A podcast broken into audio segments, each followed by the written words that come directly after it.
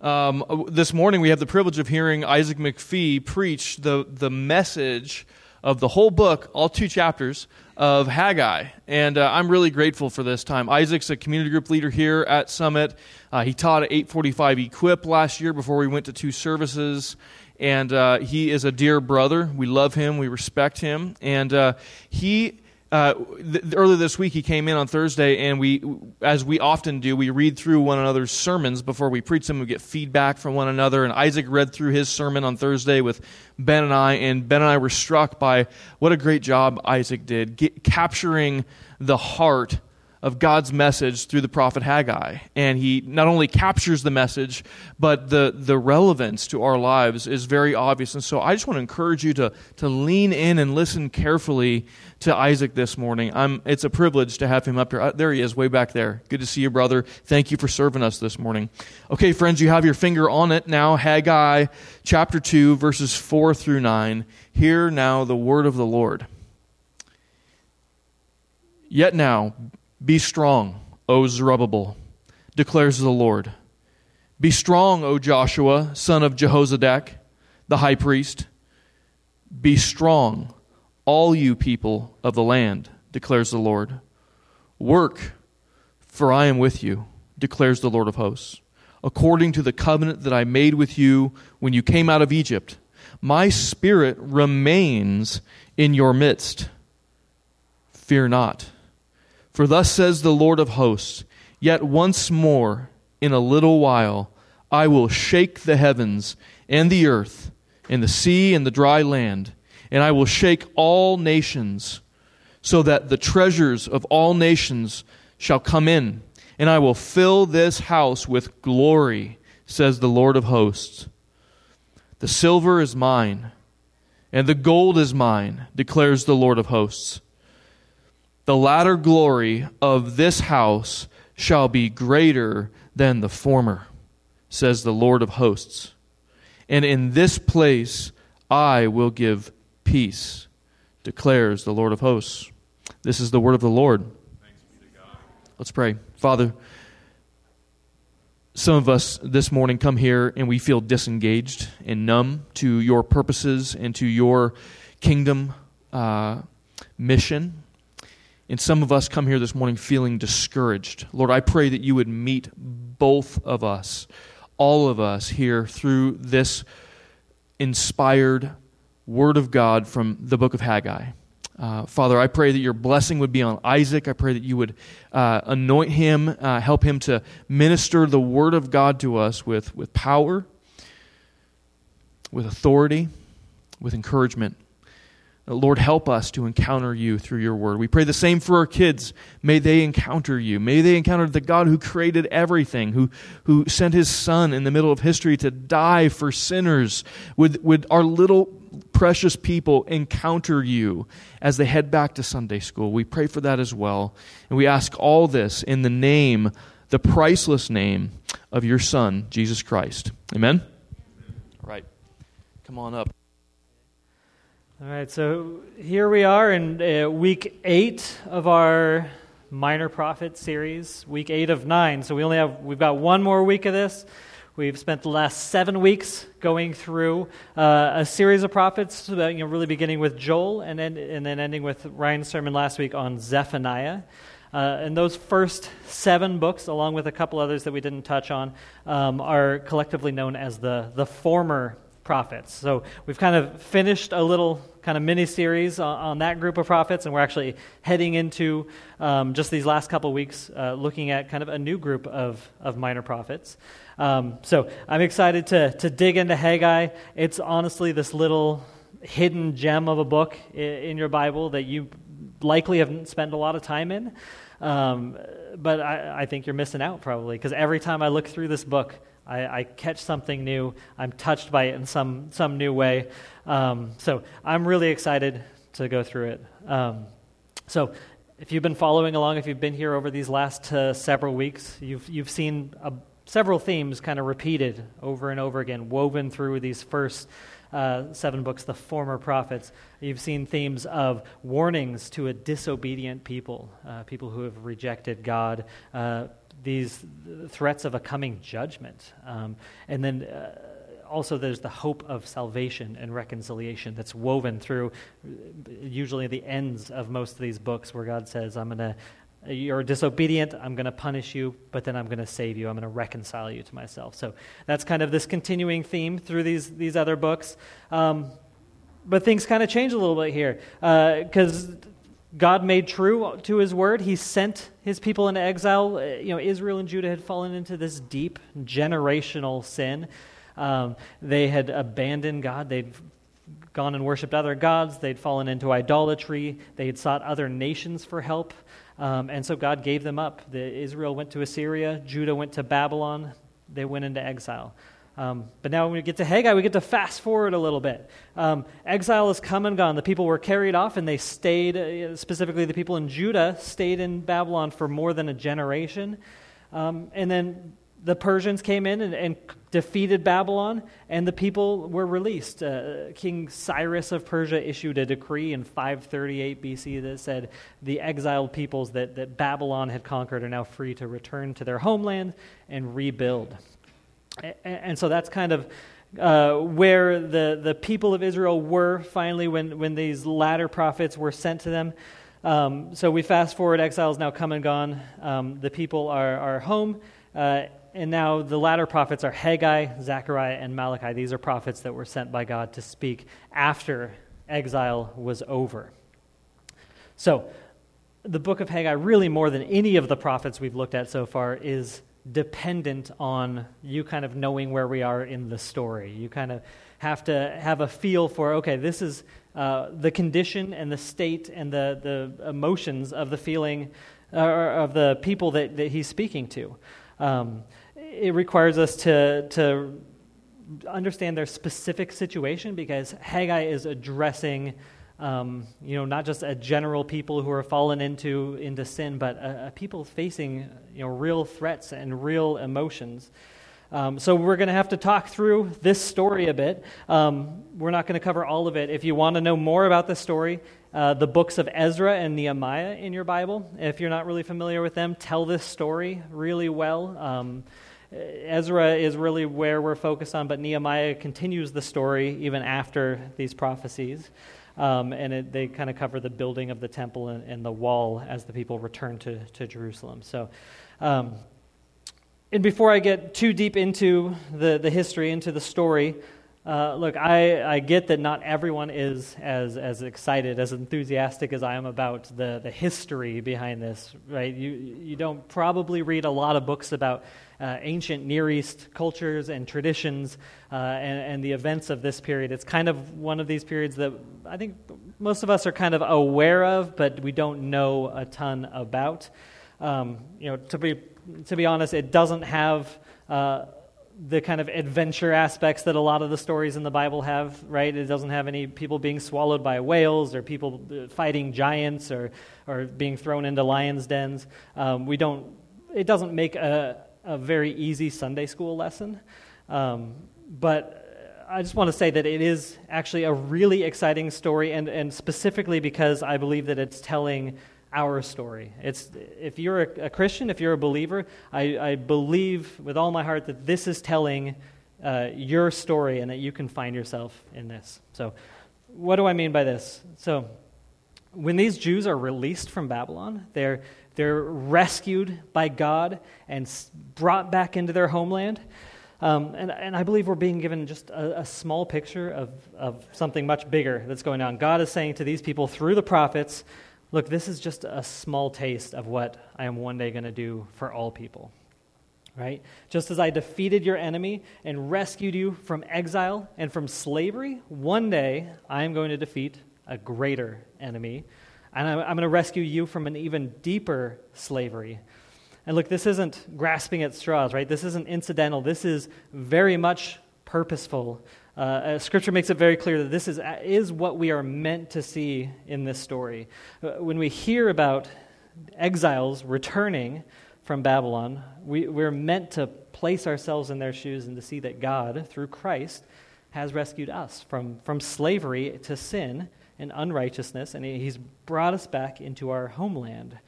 And this happens again and again in the Bible. Think of the Exodus story, right, where the people are, are rescued and, and brought toward the, the promised land.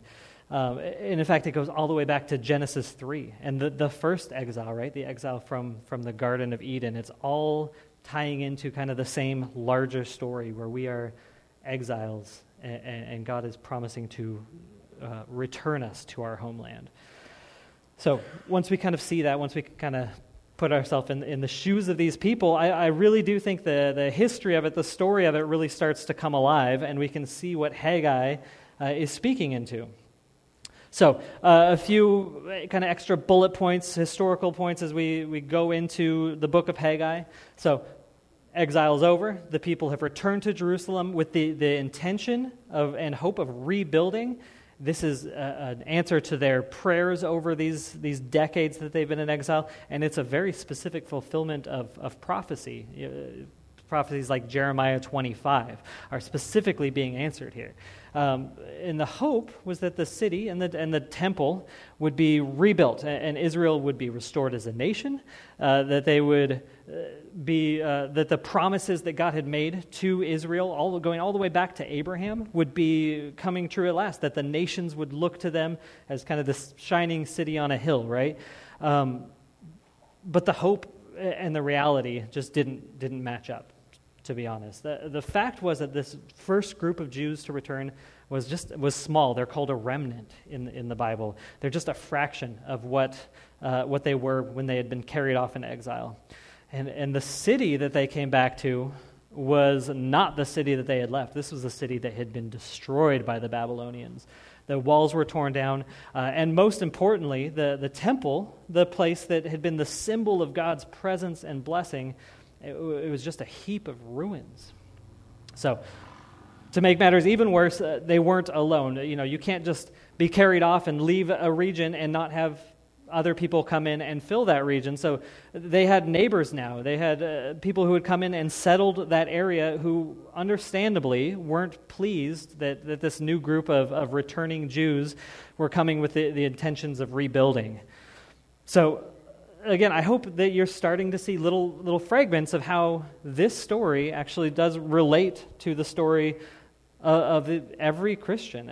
I think it is, I think it's all of our stories because when you've been saved, when, when Jesus has set you free from sin, you have to ask the question, you know, what now? Why is, why is everything not immediately better? Why is it not perfect? Why do you still struggle with so many things? Uh, you know, these are some of the most important questions we can ask.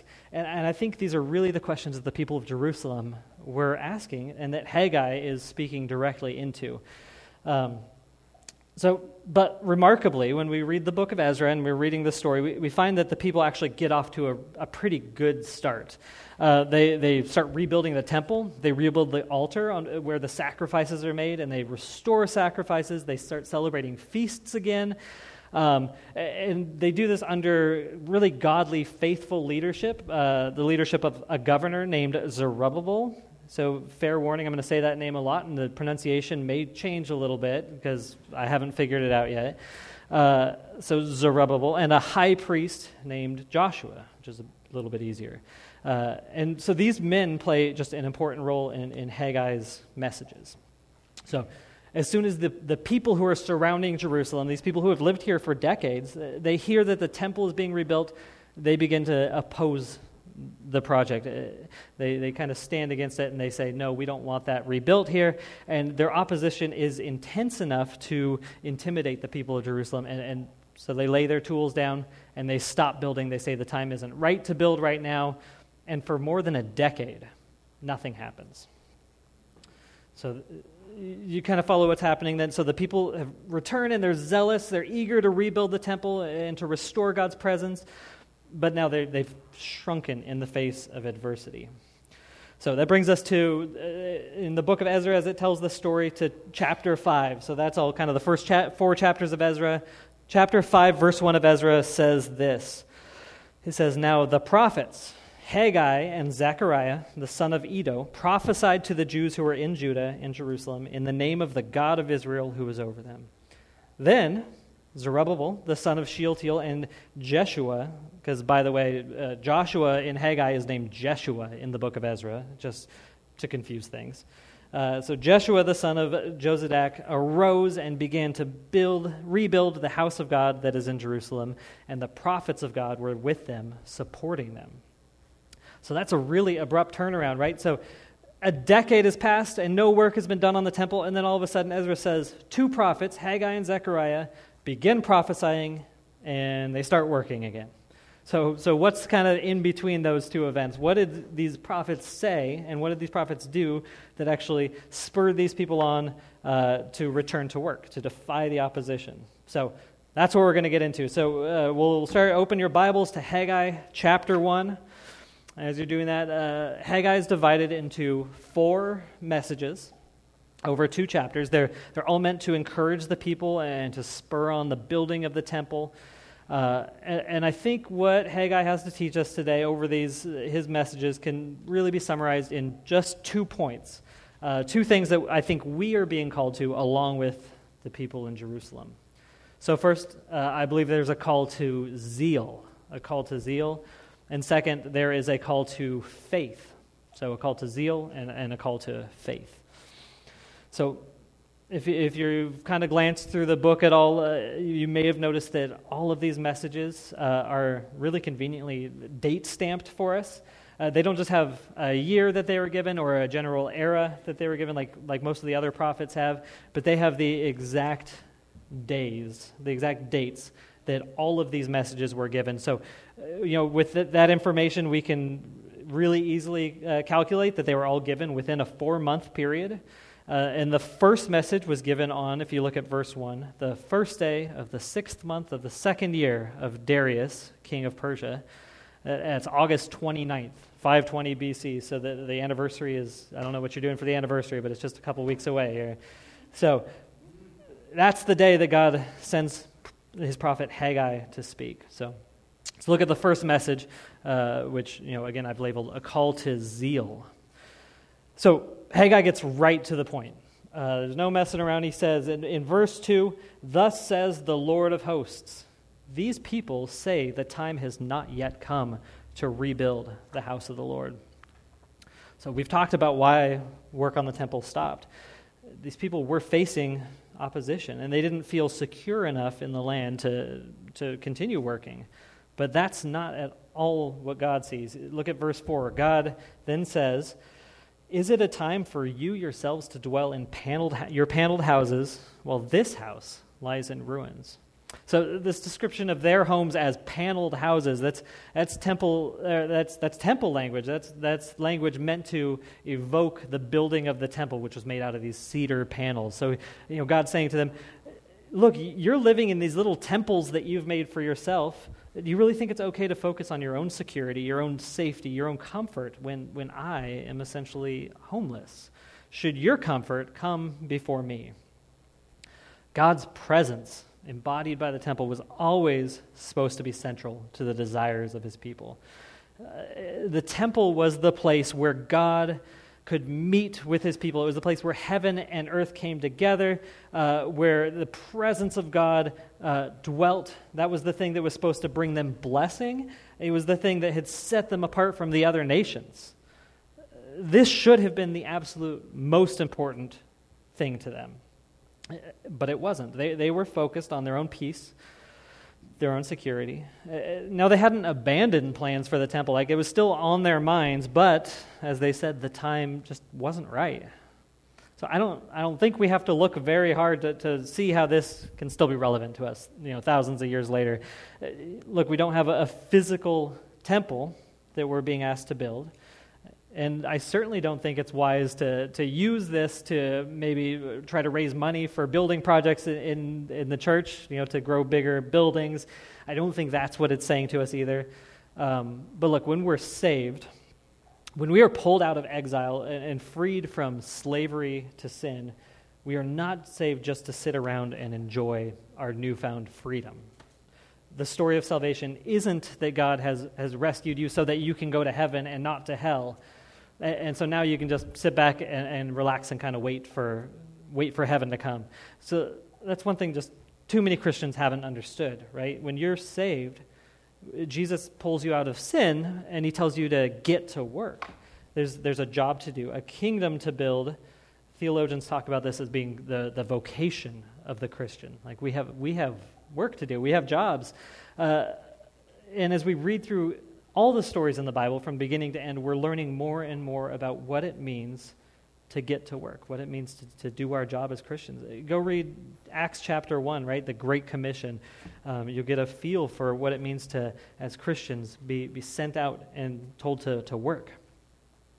I mean, don't you feel like there are probably a few dozen areas of your life where God could potentially send a prophet to you and say something like, So you say the time has not yet come to fill in the blanks, right? To, to proclaim the gospel. The time hasn't come yet to to volunteer or to serve at church in various ways. Look, it's different for all of us. And I think that God would have plenty of reasons to send a prophet you know, to any of us. Um, and good news, that's what Haggai is doing. He is the prophet God sent to us to, to teach us these things. So, um, so the people of Jerusalem, I think, along with us, are being called by Haggai just to have a renewed zeal and, and zest and thirst for the building of the temple. And, and I, I, believe that we as well are just being called to, to wake up, right? To, uh, to take stock of where our time and our efforts and our resources are, are going and just to be renewed, to, to be renewed with a zeal for building the kingdom, building the temple of God. Look, of course, I can't tell you what God's calling you to personally, but I can say for certain that if you've been saved, He is calling you to do something, to, to pick up your tools, whatever they may be, and, and to get to work. And so I guess an important question to ask is, is, then, okay, what is the temple? What is it that we are building? Because one thing we can say for certain is that it's not a building in Jerusalem, right? We're not getting plane tickets and going flying to Israel and, and working on the temple. Know, the temple has always been the place where God dwells, where God lives in and among his people. And in the New Testament, there's, several things that we talk about kind of in this language, right? When Jesus came, he said that he was the temple, he was God personally dwelling with men. He, he was the temple. And, and at the same time, the New Testament says that our bodies are temples because we have the Holy Spirit, we have God dwelling within us. Uh, therefore, we've become these little temples. And then the church itself, right? This whole body of believers that come together uh, is considered a, a temple. This is a place where God is. God is present. Uh, this is this famous verse. Most of you probably heard in Matthew 18 20. It says, Where two or three are gathered in my name, there I am among them. And that word gathered literally means synagogued. This is temple language. So we're called to the same thing that these ancient citizens of, of Jerusalem are being called to.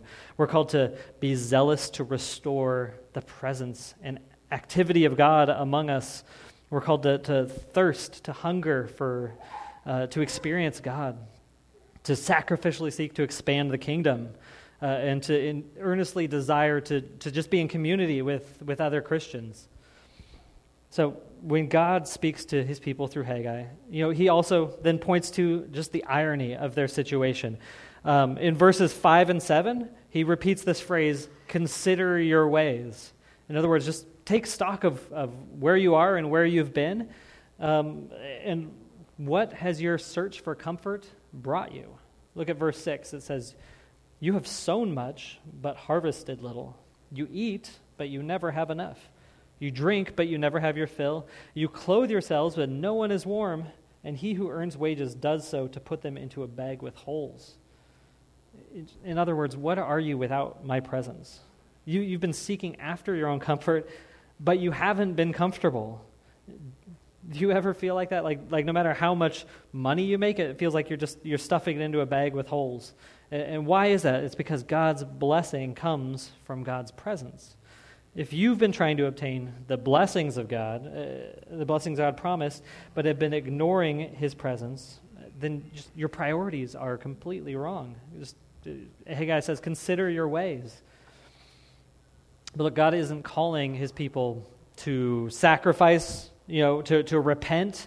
He's not just calling them to fall on their knees and say, I'm sorry for doing this, God. I'll try to do better. Um, he's calling them to action. He's saying, pick up your tools and build the temple. He's telling them that their priorities and the condition of their heart is demonstrated in their actions. So get back to work. If you truly desire God to be at work in you, then show it. It's really simple. If the problem stems from there being no temple, then you need to build the temple. So that's what God's calling them to do, to, to build, despite the fact that the opposition is still out there, their, their enemies are still there, uh, despite the fact that it won't be easy. It's a, it's a massive project. They're called to work on it. And to what end? What's the, what's the end goal here? Look at verse 8 uh, it says, That I may be glorified, says the Lord. So the primary goal of all of this is not that the people would be blessed, but that God would once again have a place that could be seen and through which he would be glorified, not just in Jerusalem, but everywhere, but among the nations. And the, that's what the people are called to earnestly desire. They're called to, to long for this, they're called to be zealous for this reality. So if you've spent much time at all reading the Old Testament, uh, this is the point probably where you're thinking, okay, I know what this is setting me up for. This is setting me up for the people to reject the prophecy and to disobey and to go off on their own. That, that just seems to be the pattern established uh, in the Old Testament. But this story is, is encouraging. This is, this is not that story. It says in verse 12 that the people obey God, it says the people fear the Lord you know, led by godly leaders, right? A lot of the disobedience in the Old Testament is, is led and initiated by ungodly, sinful kings. Uh, they have these godly rulers who, who are exemplifying obedience and leading the people, and, and so the people, it says, feared the Lord. But they still have this project, right? They still have this massive building project ahead of them and they still have enemies. Uh, so keep going. Look at verse 13. It says, Then Haggai, the messenger of the Lord, spoke to the people with the Lord's message I am with you, declares the Lord. So God says, You know, you've got oppositions, but I am on your side. So God actually stirs up the spirits of the leaders and the spirits of the people, and He empowers them to do this work that He's asked them to do. Because God doesn't just demand obedience, he actually empowers obedience. He asks us to step out in faith to say that, you know, despite everything that, that's opposing me, despite my lack of time and resources and, and lack of energy, that, that I'm still going to seek God's glory and God's kingdom. And we're still going to go after it with zeal. Uh, not after not just in obedience but in desire so even if we can't do it and honestly we can't do it he calls us to do it anyway and then the miracle is he gives us the power to do it, which is just fantastic news, right? So look at the end of verse 14. And, and this uh, first message culminates in this final verse. It says, And they came and worked on the house of the Lord of hosts, their God, on the 24th day of the month, in the sixth month, on the second year of Darius the king. So 20, a little over three weeks later, 24 days later, after that first message, work has begun again and uh, by all accounts, the people continue to work faithfully until the temple is built. But in the midst of that, another problem arises, and that brings us to our second big idea, uh, which I, I, believe is a call to faith. So these people face kind of a crisis of faith. So uh, we're going to start it in Haggai chapter 2 here. So, and, and this second message jumps ahead to about a month after the building on the temple has resumed. And the people of Jerusalem are discouraged. They have been working, they've been faithful, but they have this just honest question what is this that we're working on? Look at chapter 2, verse 3, and God speaks again to these people. He says, Who is left among you who saw this house in its former glory? How do you see it now? Is it not as nothing in your eyes? Like, even though the temple was being rebuilt, it was becoming very clear that this was not the same temple that the Babylonians had destroyed. These people had heard the stories about the wealth of, of Solomon when he built this temple, right? And the gold and the precious stones and all the, and just, it was so much bigger and grander than what they were seeing here. This scene this actually echoes a scene in, in Ezra chapter 2 that took place a decade earlier when they first came back and they first started to rebuild the temple. Uh, listen to what Ezra how Ezra describes the ceremony of dedication. It says it says and all the people shouted with a great shout when they praised the Lord because the foundation of the horse, uh, house of the Lord was laid. But many of the priests and Levites and heads of the fathers' houses, old men who had seen the first house, wept with a loud voice when they saw the foundation of this house being laid. Though many shouted aloud for joy, so that the people could not distinguish the sound of the joyful shout from the sound of the people's weeping. This temple is, is just nothing compared to the stories of that first temple. And morale was suffering. These people were having a conscious, uh, uh a, um, a crisis of faith. So here's the thing, though God isn't deaf to that crisis of faith, right? God, God isn't tone deaf to the pleas of his people. He knows exactly what they see when they look at this, uh, look at this building that they're working on. And to be honest, he agrees with them. He, he says, Look, I know that there's something missing in this new temple. So this isn't a condemnation of their lack of morale. This is just God acknowledging that He hears and He understands, uh, and He is calling them to work anyway. He's calling them to push forward, but now to do so uh, not based on what their eyes see in front of them, but in faith. He says, Don't trust in what you're seeing, trust in me. God gives actually three commands or assurances in verses 4 and 5 of chapter 2 uh, as these people continue to work. So, first, uh, he tells these people to be strong. He's be strong. This is exactly what God had told uh, Joshua as he was about to lead the people into the promised land in Joshua chapter 1. Be strong. Second, he tells them, he says, work, but with the added assurance, work, for I am with you. That active presence of God would be working alongside of them, and it would ensure that their work would continue and would be successful. Uh, and in the midst of that, he also says, My spirit will remain in your midst, which is just an incredible promise when they don't even have a temple. They don't have this place where God is supposed to dwell in their midst, but God says, My spirit is with you anyway. And, and then, third and finally, he tells them to fear not. Don't be afraid of your enemies. But maybe even more so, don't be afraid that what you're doing might not be good enough. So he says, Be strong, work, for I am with you. Fear not. These aren't burdens, these are encouragements and they're, they're promises. This is God seeing what these people are seeing and reaching out to them through the prophet Haggai to remind them that, that what they're working on is actually far bigger and of far more importance than what they're seeing. So look at, look at verses 6 and 7. These are verses uh, that were part of the introduction to the sermon. Right? This temple is like nothing compared to the temple that used to be here. So why should these people keep working? Verse 6 For thus says the Lord of hosts, yet once more, in a little while, I will shake the heavens and the earth, and the sea and the dry land, and I will shake all the nations, so that the treasures of the nations shall come in, and I will fill this house with glory, says the Lord of hosts.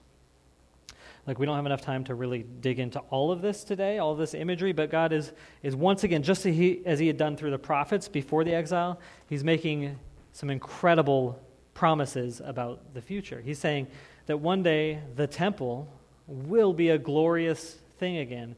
One day it, it will truly be a place where God's glory dwells, where uh, his name is lifted up and all the nations will be drawn into it. Um, and through it, God will actually bring about a total upheaval in all of creation. That's, these are incredible promises. Uh, and then later, so we're going to jump quickly to just the very end of the book of Haggai because uh, this final message actually ties in really well with it, with the second message. The themes are very similar.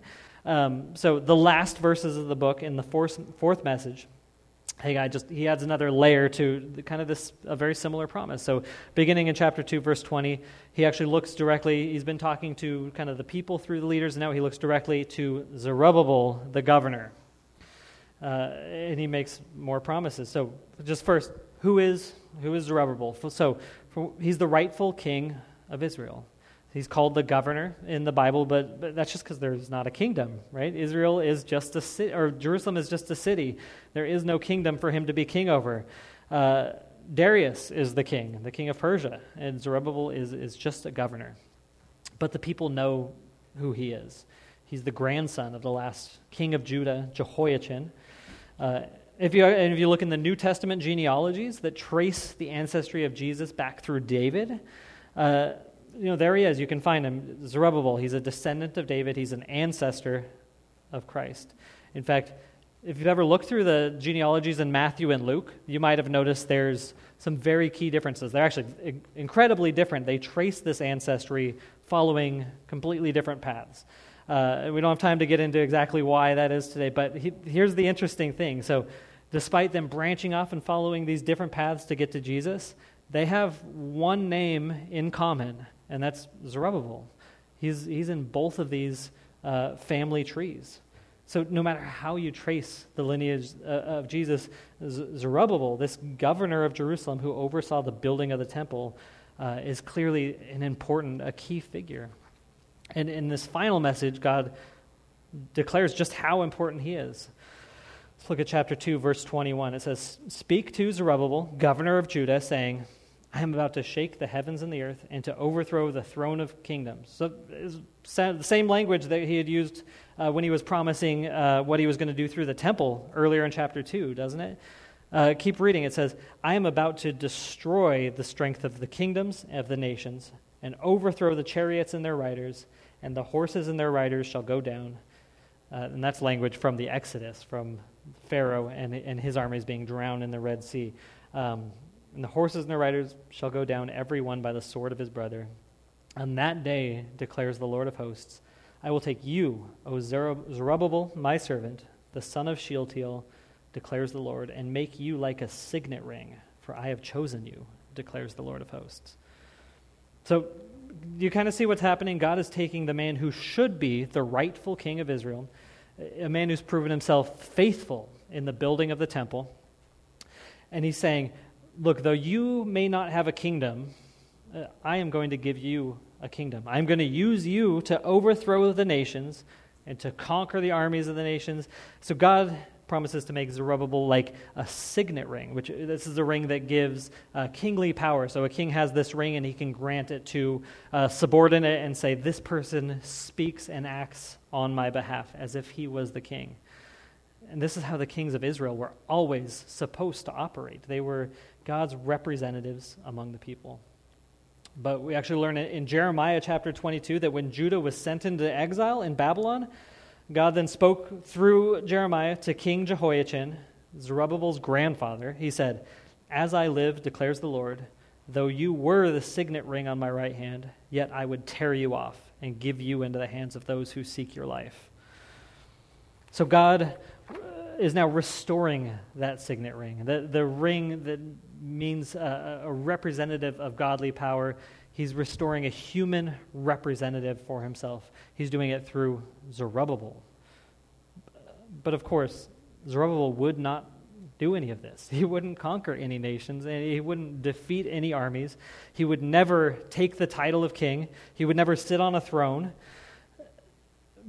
But those promises were real, and they would come true. They were just not through Zerubbabel, but through his descendant, through Jesus Christ.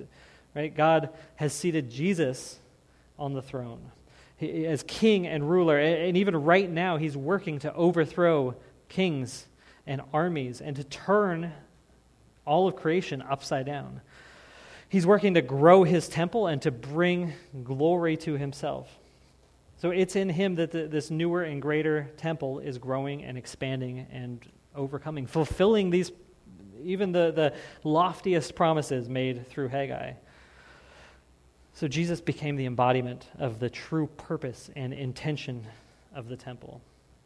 And this building, this thing they were working on that they said, this is nothing, this was a sign and a symbol of what was to come.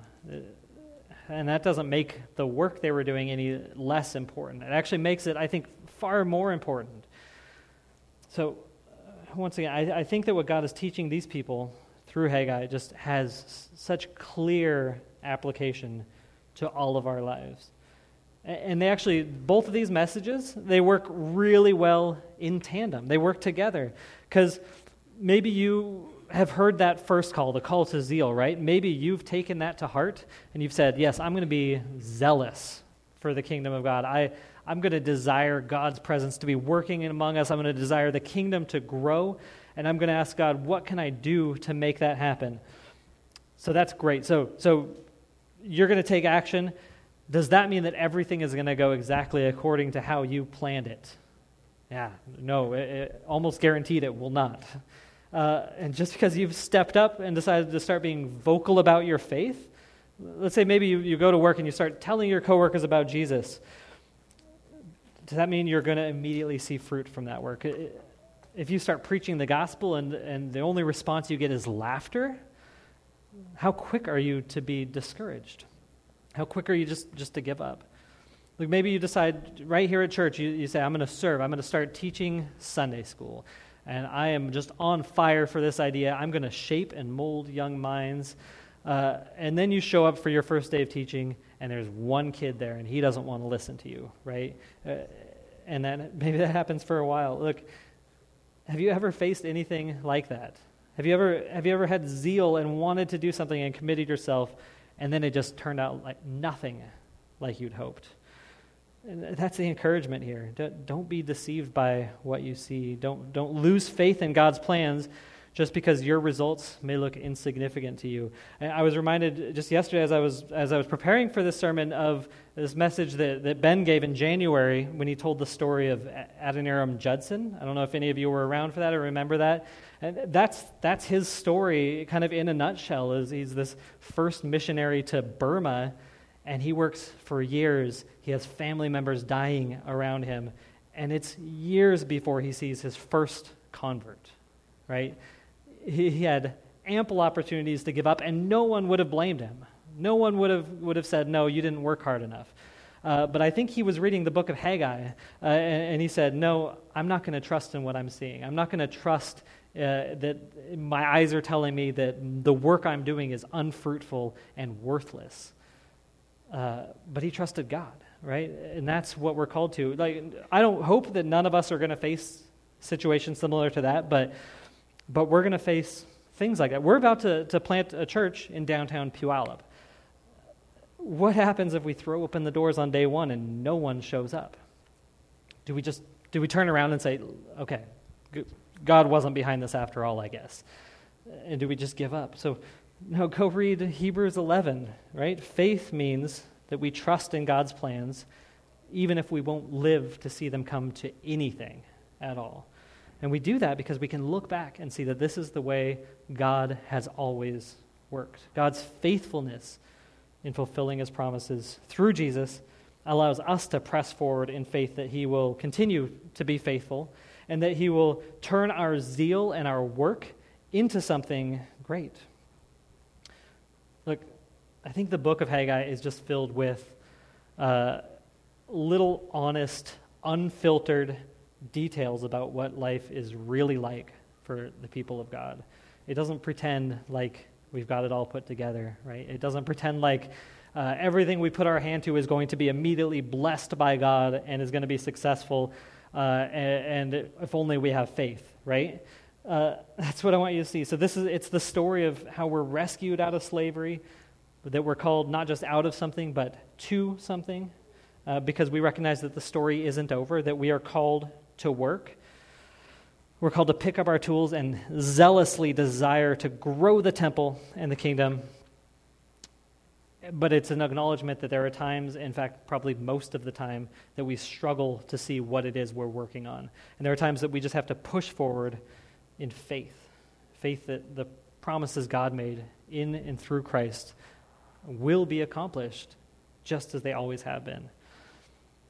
Look, I don't know about you, but I, I don't find it difficult to find myself in this story, uh, and, and I don't find it difficult to, to come away from here saying, I need to reassess some things. I need to think through my priorities.